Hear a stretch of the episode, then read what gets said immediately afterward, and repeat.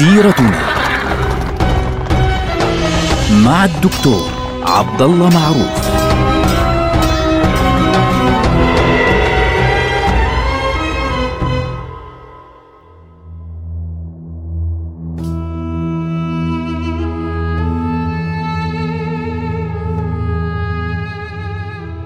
السلام عليكم ورحمة الله تعالى وبركاته. سيرتنا سيرة هذه الأمة التي نبدأها بسيرة رسول الله صلى الله عليه وسلم النبي العظيم الكريم. الآن نحن في العام الثاني عشر للبعثة النبوية الشريفة.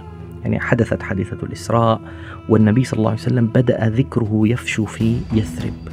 لأنه في ستة أشخاص كانوا قد آمنوا برسول الله صلى الله عليه وسلم وجاءوا قومه فعليا ليبدأوا بنشر هذا الدين في يثرب الآن في موسم الحج من سنة 12 للبعثة جاء إلى إلى مكة المكرمة 12 رجلا هذول ال 12 فعليا جلسوا مع النبي صلى الله عليه وسلم أو طلبوا من النبي صلى الله عليه وسلم أن يجلس معهم ويعطيهم بيعة آه، لهم خاصة يبايعوه وحدهم هذول ال 12 منهم مين؟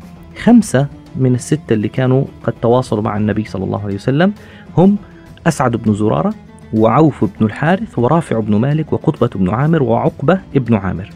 ثم انضم إليهم أيضا سبعة آخرون فصار العدد 12 اللي هم من السبعة البقية معاذ بن الحارث وذكوان بن عبد القيس وعبادة بن الصامت ويزيد بن ثعلبة والعباس بن عبادة وأبو الهيثم بن التيهان وعويم بن ساعدة. هؤلاء طبعا على فكرة عشرة منهم من الخزرج واثنين بس من الأوس.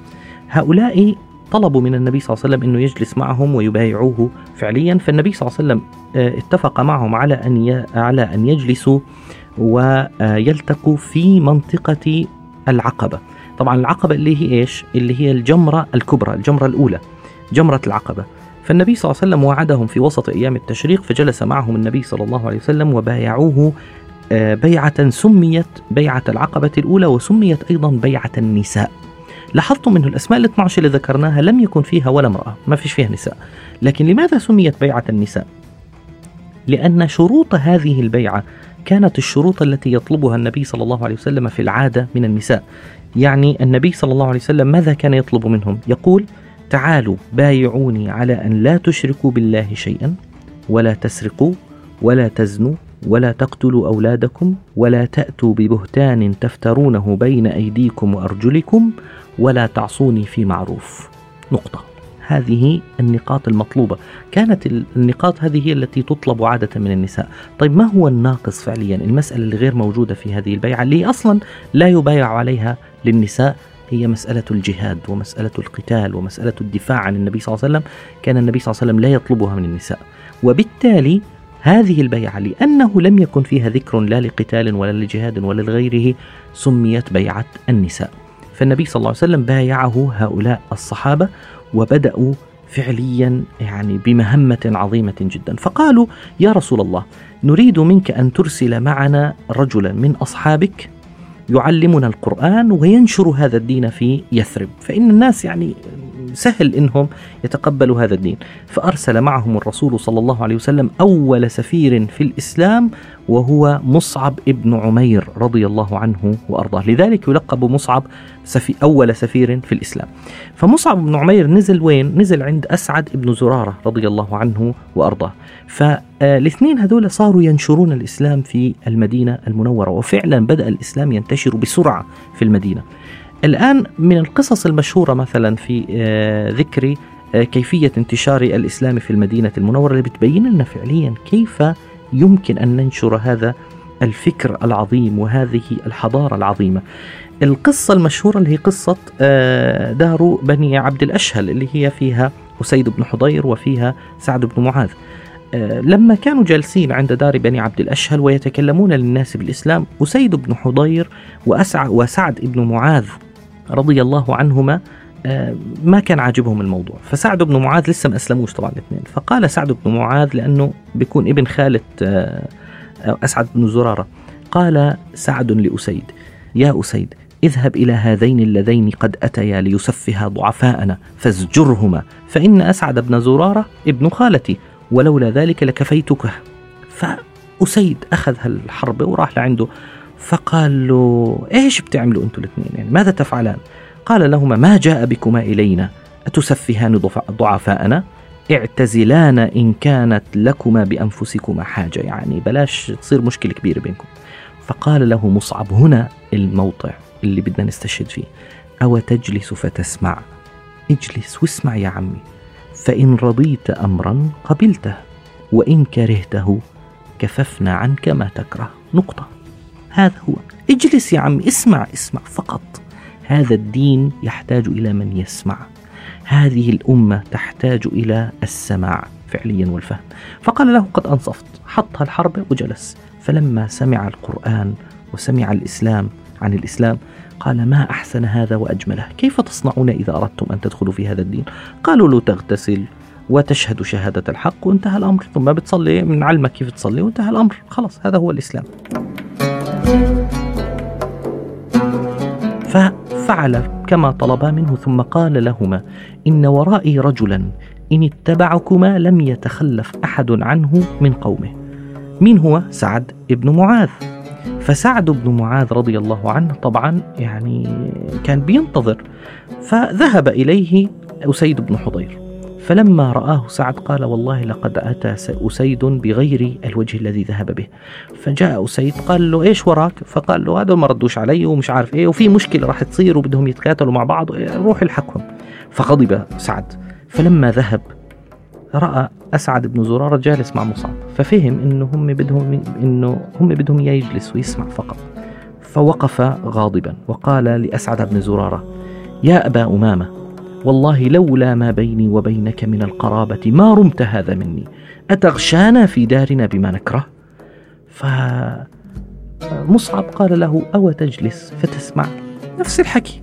اجلس واسمع فإن رضيت أمرا قبلته وإن كرهته عزلنا عنك ما تكره. قال له قد أنصفت. جلس وسمع فأسلم مكانه. أسلم مكانه ثم أخذ حربته بدأ فورا سعد يتحرك. فذهب إلى قومه وقال يا بني عبد الأشهل كيف تعلمون أمري فيكم? فقالوا أنت سيدنا وأنت أفضلنا رأيا وأنت ابن سيدنا وأنت أيمننا نقيبة يعني أنت أفضل واحد موجود عندنا وإيش ما بتعمل إحنا بنعمل. فقال لهم فإن كلام رجالكم ونسائكم حرام علي حتى تؤمنوا بالله ورسوله. فورا فأسلموا. يمكن واحد بس ما أسلمش لكن فورا البقية أسلموا. طبعا سعد بن معاذ يا جماعة الخير أسلم عمره 30 سنة واستشهد في غزوة الخندق عمره 36 سنة. فالنبي صلى الله عليه وسلم إيش بيقول عنه؟ يقول حضر جنازته سبعون ألفا من الملائكة. يقول عنه النبي صلى الله عليه وسلم إن في القبر لضمة لو نجا منها أحد لنجا سعد بن معاذ. النبي صلى الله عليه وسلم في غزوة تبوك جابوا له آه، قطعة من الحرير كانت لأكيد ردومة الجندل آه، الملك. فالنبي صلى الله عليه وسلم رأى الصحابة هم يعني بيمسكوا فيها واو حرير. فقال تعجبون من هذه؟ والذي نفسي بيده لمناديل سعد بن معاذ في الجنة خير من هذه. سعد بن معاذ الذي اهتز عرش الرحمن لموته كم عاش في الإسلام؟ ست سنوات فقط. لكن ليه؟ لأنه تحرك مباشرة. اشتغل مباشرة وحرك كل أمته وكل مجموعته وكل قومه فعليا وهدى الله عز وجل به قومه إلى الإسلام. ومصعب جلس عند أسعد ابن زرارة سنة. وما أتى نهاية هذا العام حتى أصبح أغلب أهل المدينة فعليا على الإسلام. كثير منهم صاروا مسلمين. فصار يقولوا لبعض على ما نترك رسول الله صلى الله عليه وسلم وحده؟ نريده أن يأتي عندنا يعني نتركه يعني يهان في مكة ويعذب في مكة هو وإخواننا. خلينا ندعو النبي صلى الله عليه وسلم إلى القدوم إلى المدينة. لاحظوا هم الذين طلبوا منه أن يأتي إلى يثرب اللي هي المدينة. فأرسلوا مصعب ابن عمير رضي الله عنه قبل موسم الحج وأخبر النبي صلى الله عليه وسلم بهذه البشرى. السؤال الأخير لماذا كان انتشار الإسلام في المدينة أسهل منه في مكة؟ طبعا هناك عدة عوامل. أول شيء أهل المدينة ليسوا تجارا لا يخافون على طعامهم وشرابهم وتجارتهم لأنهم مزارعين فلاحين يعني أكلهم موجود وشربهم موجود. ثم إن هذا الأمر اشتغالهم بالزراعة يعني يجعل قلوبهم آه، ألين فعشان هيك هم أصلا قلوبهم لينة ورطبة. وأرضهم أيضا سهلة ولهذا نفوسهم أيضا كانت أسهل فعليا.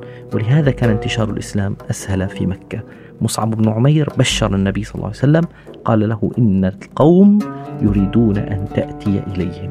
هنا تبدأ مقدمات بيعة العقبة الثانية. نلقاكم على خير. والسلام عليكم ورحمة الله وبركاته.